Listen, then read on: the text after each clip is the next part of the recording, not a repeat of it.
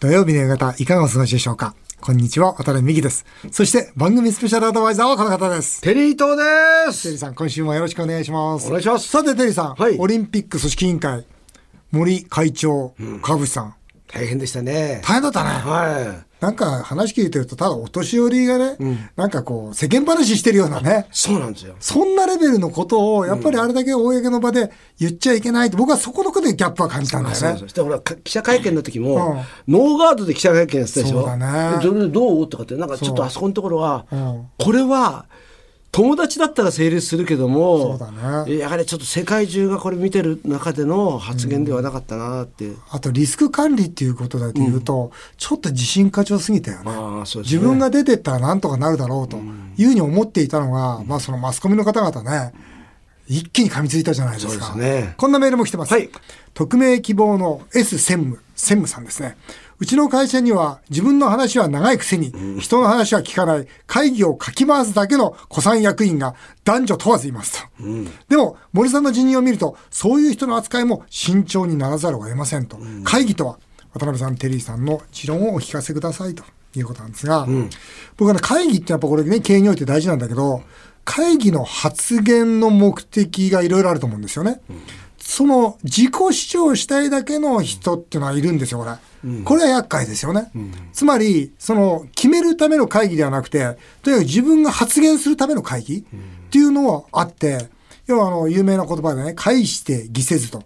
まあ、会議しても議論をしないと。議して決せずと。結論を出さないと。そして決して実行せずと。決めたのに実行しないと。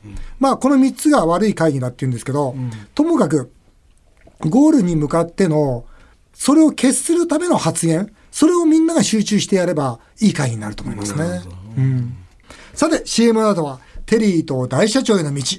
長引く緊急事態宣言を受けて、緊急の経営相談メールがたくさん届いてます。これ大変ですよ、本当に。いや、本当そうですよね。本当大変。ぜひお聞きください。それではテリーさん、タイトルコールお願いします。わかりました。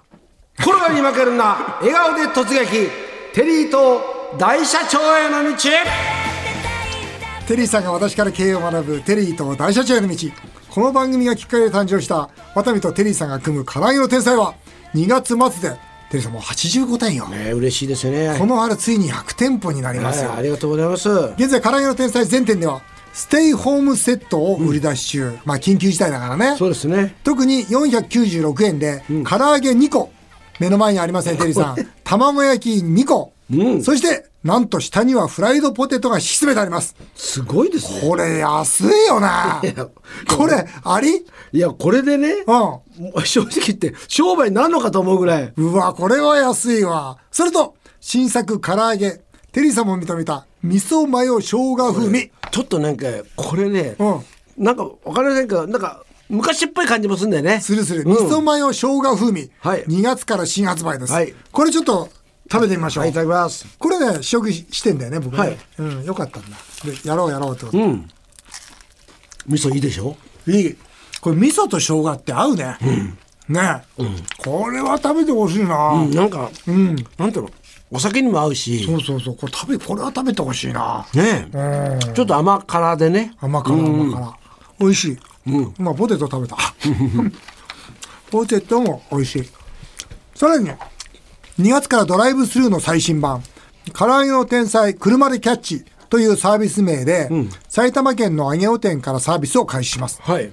これは事前にスマホで注文していただければ、駐車場で商品を受け取れるというサービスなんですよ。あそうか。ということはあれですよね、あんまり人と接することもないから、そうそうそうそう。いいですよね。あとあれですよね。雨の日とかね。そうそうそういうとこも嬉しいじゃないですか。あのほら、あるじゃないですか、ドライブスルー。ドライブスルーはほら、ドライブスルーだからこう待ってなきゃいけないよね。違うって、それを駐車場で待っててくださいと。で、駐車場の番号がこっちでわかるから、すぐお届けしますよということで。ねえ車の中で寒くもないし、最高のサービスです。はい。実際番組スタッフが車でキャッチのサービスを体験してきたそうなので、そちらをお聞きください。唐揚げの天才の新しいサービス車でキャッチ。これちょっと実際に体験してみようと思います、えー今ですね、えーまあ、日曜日の夜6時半ということで結構お店も混んでるような時間かなと思うんですがスマートフォンで、えー唐揚げの天才のホームページを立ち上げます。で、えーここでお店を選んで注文をします。そうするとこの注文の最後にですね駐車場に着いたら駐車場番号を送信してくださいというふうに書いてあります。えここまで今やってみましたので、この後実際に今車でお店の方に行ってみようと思います。さあ、えー唐揚げの天才、揚げお店のですね、駐車場に車を止めてみました。えー私今3番っていう駐車場に車を止めたので、えー3番と、えースマートフォンに打ち込んでみようと思います。お待たせいたしました。あーすいませんおそうですね。はいお待たせいたしました。あ、ありがとうございます。箸2膳に入ってるんですけど、2膳で大丈あ夫です。、大丈夫です。ご来店ありがとうございます。ありがとうございます。えー今ですね、商品を受け取りました。これですね、もう駐車場についてですね、もう30秒から40秒ぐらいですかね。えー車の中で待っていたらですね、お店の人がこの唐揚げを持ってきてくれました。えー今ですね、やっぱりお店の前はですね、こう7人から8人ぐらいのお客さんが待ってるという感じです。まあ、2月なんでちょっと外も寒いんですけども、こうやって車で待っているだけでですね、えー簡単に商品を受け取れると、非常に便利だと思います。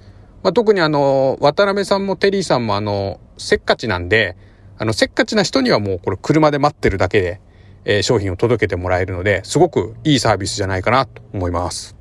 ね、テリーさん、我々みたいなせっかちに。いや、本当そうですよいいわ。嬉しいですよね。これいいわ僕だったらですね、駐車場で女の子とイチャイチャしてますね。しないよ。しないけどさ。ね。こうして、緊急事態宣言の中でも、唐揚げの天才はですね、攻め続けてます。そうです。やっぱりね、一番大事なことは、その、これでいいと思わないことだよね。あなるほど。うん、もっとなんかあるはずだと。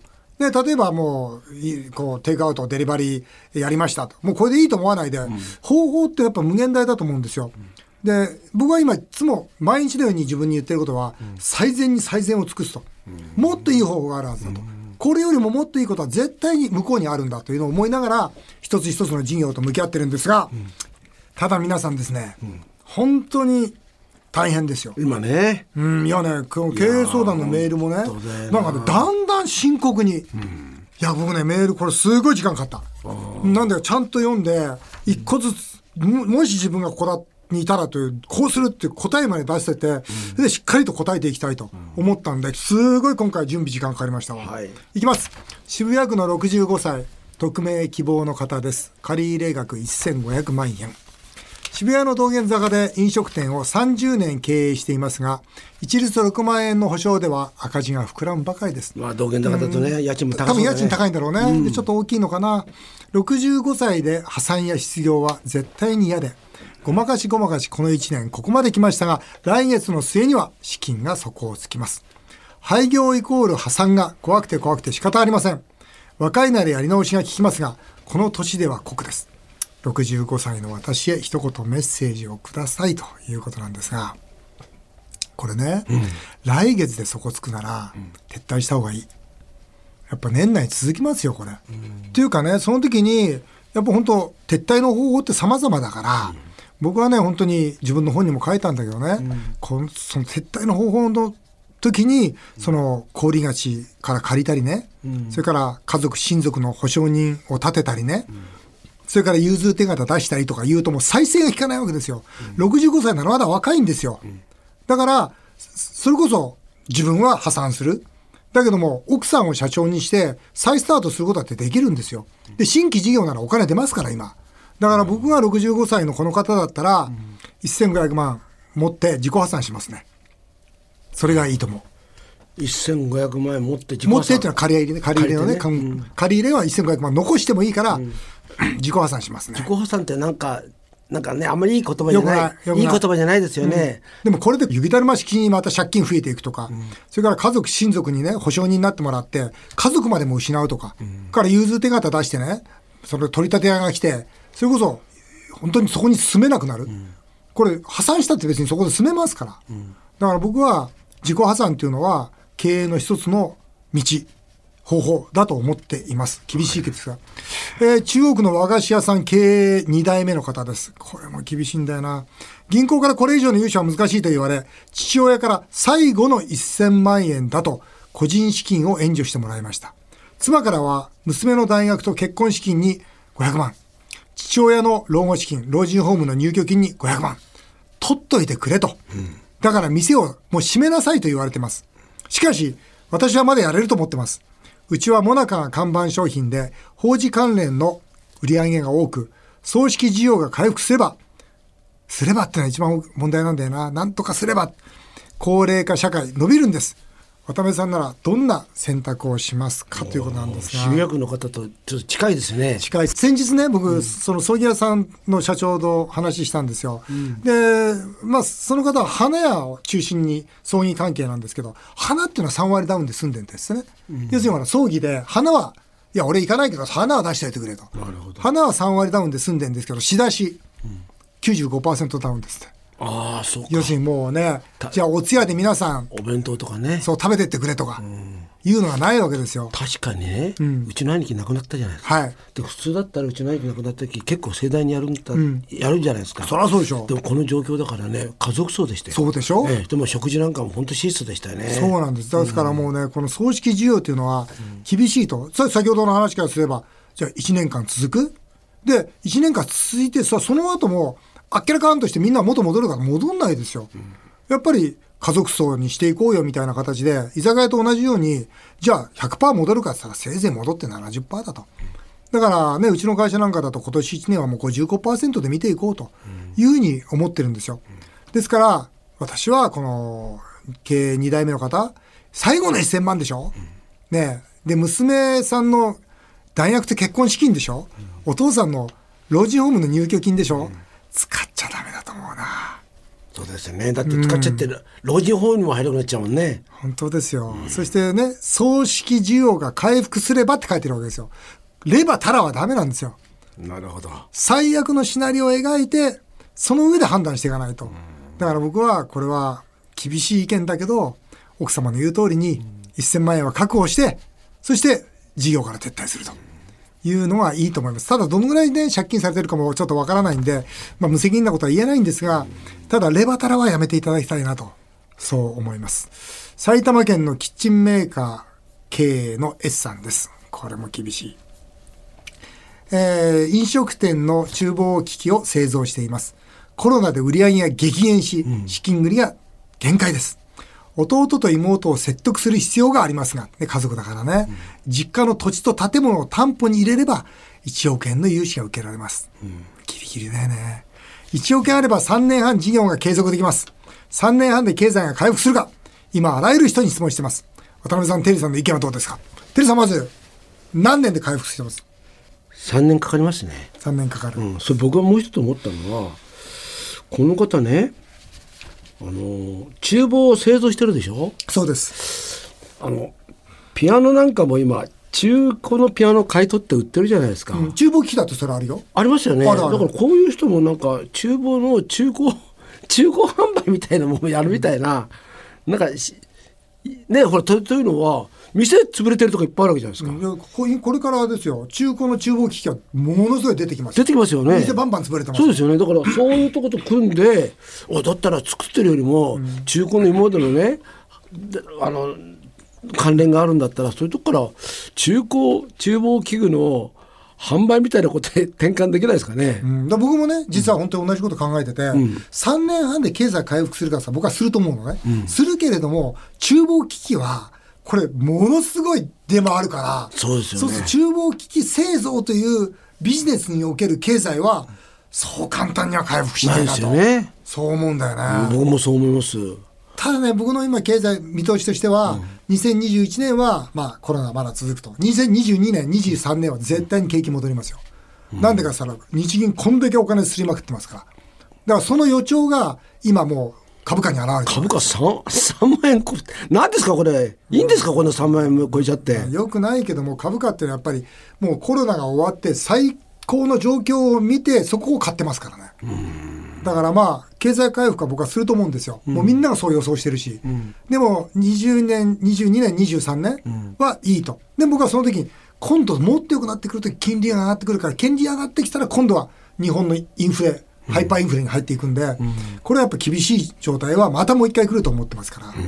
ただこのキッチンメーカーとしては僕は3年半では回復しないと思った方がいいかなと。なんか今日あれだな、全部に対して否定的な意見言ってるな。まあ、まあ、だからそれだけ厳しいってことですよね。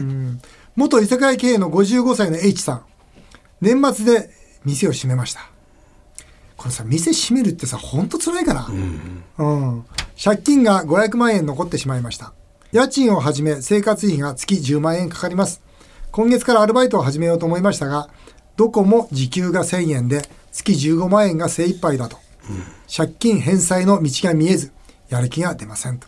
叱っていただくか応援の言葉をいただければ幸いです。デイさん、なんて声かけますか ?H さんに。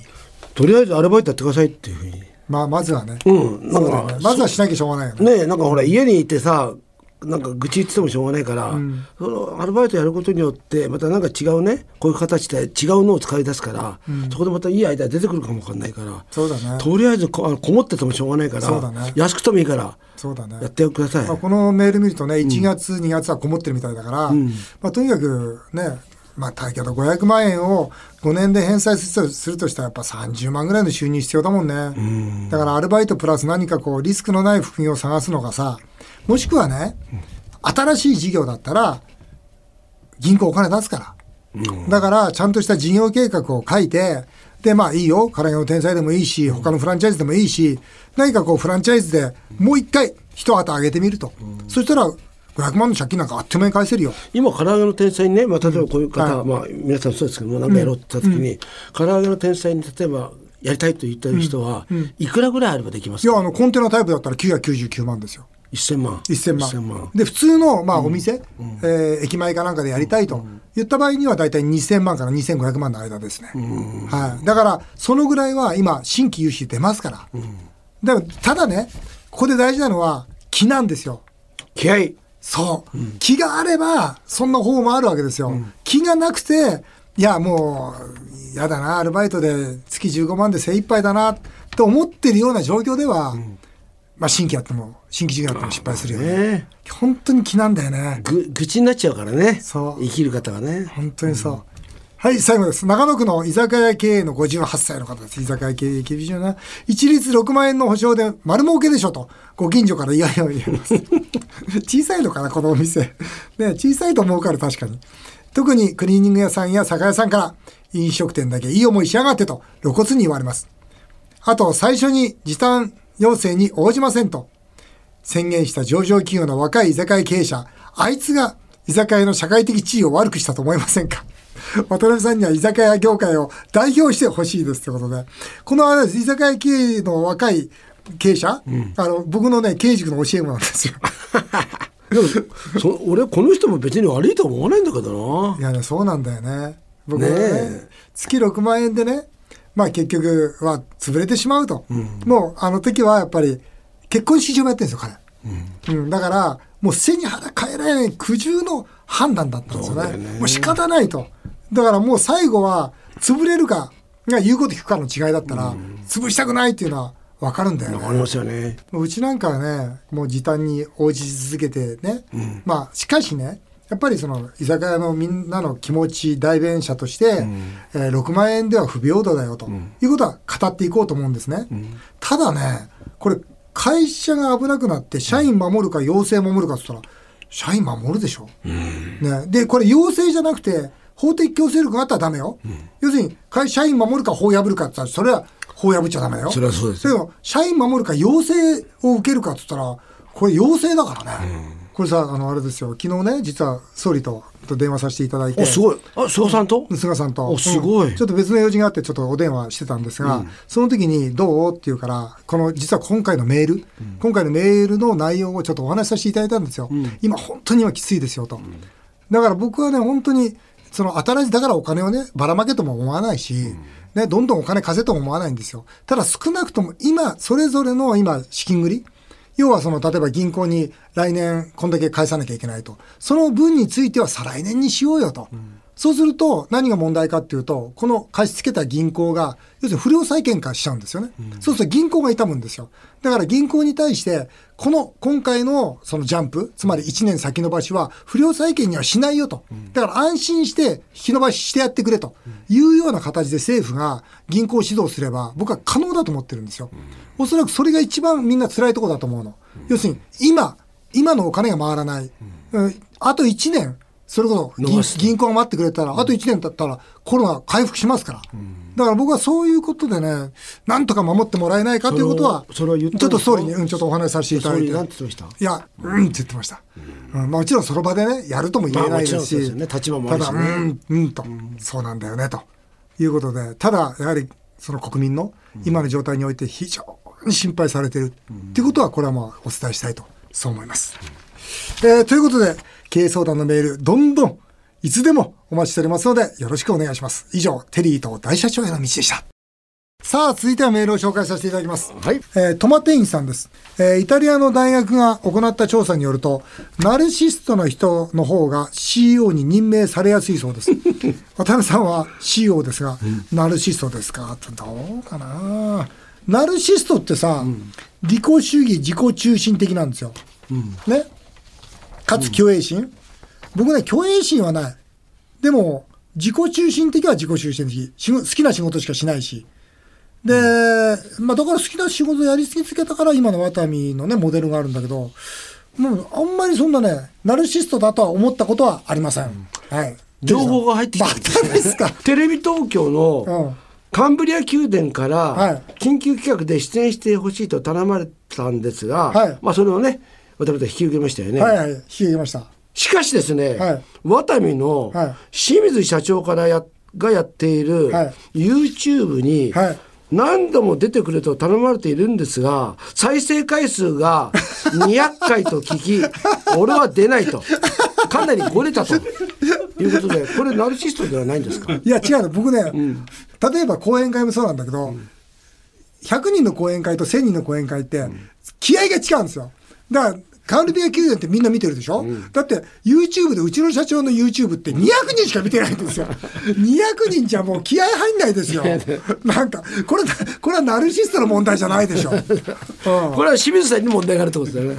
これはもう、決してナルシストでは私はありませんが、えーこれカンブリア宮殿ですよ。来週2月25日木曜日夜10時。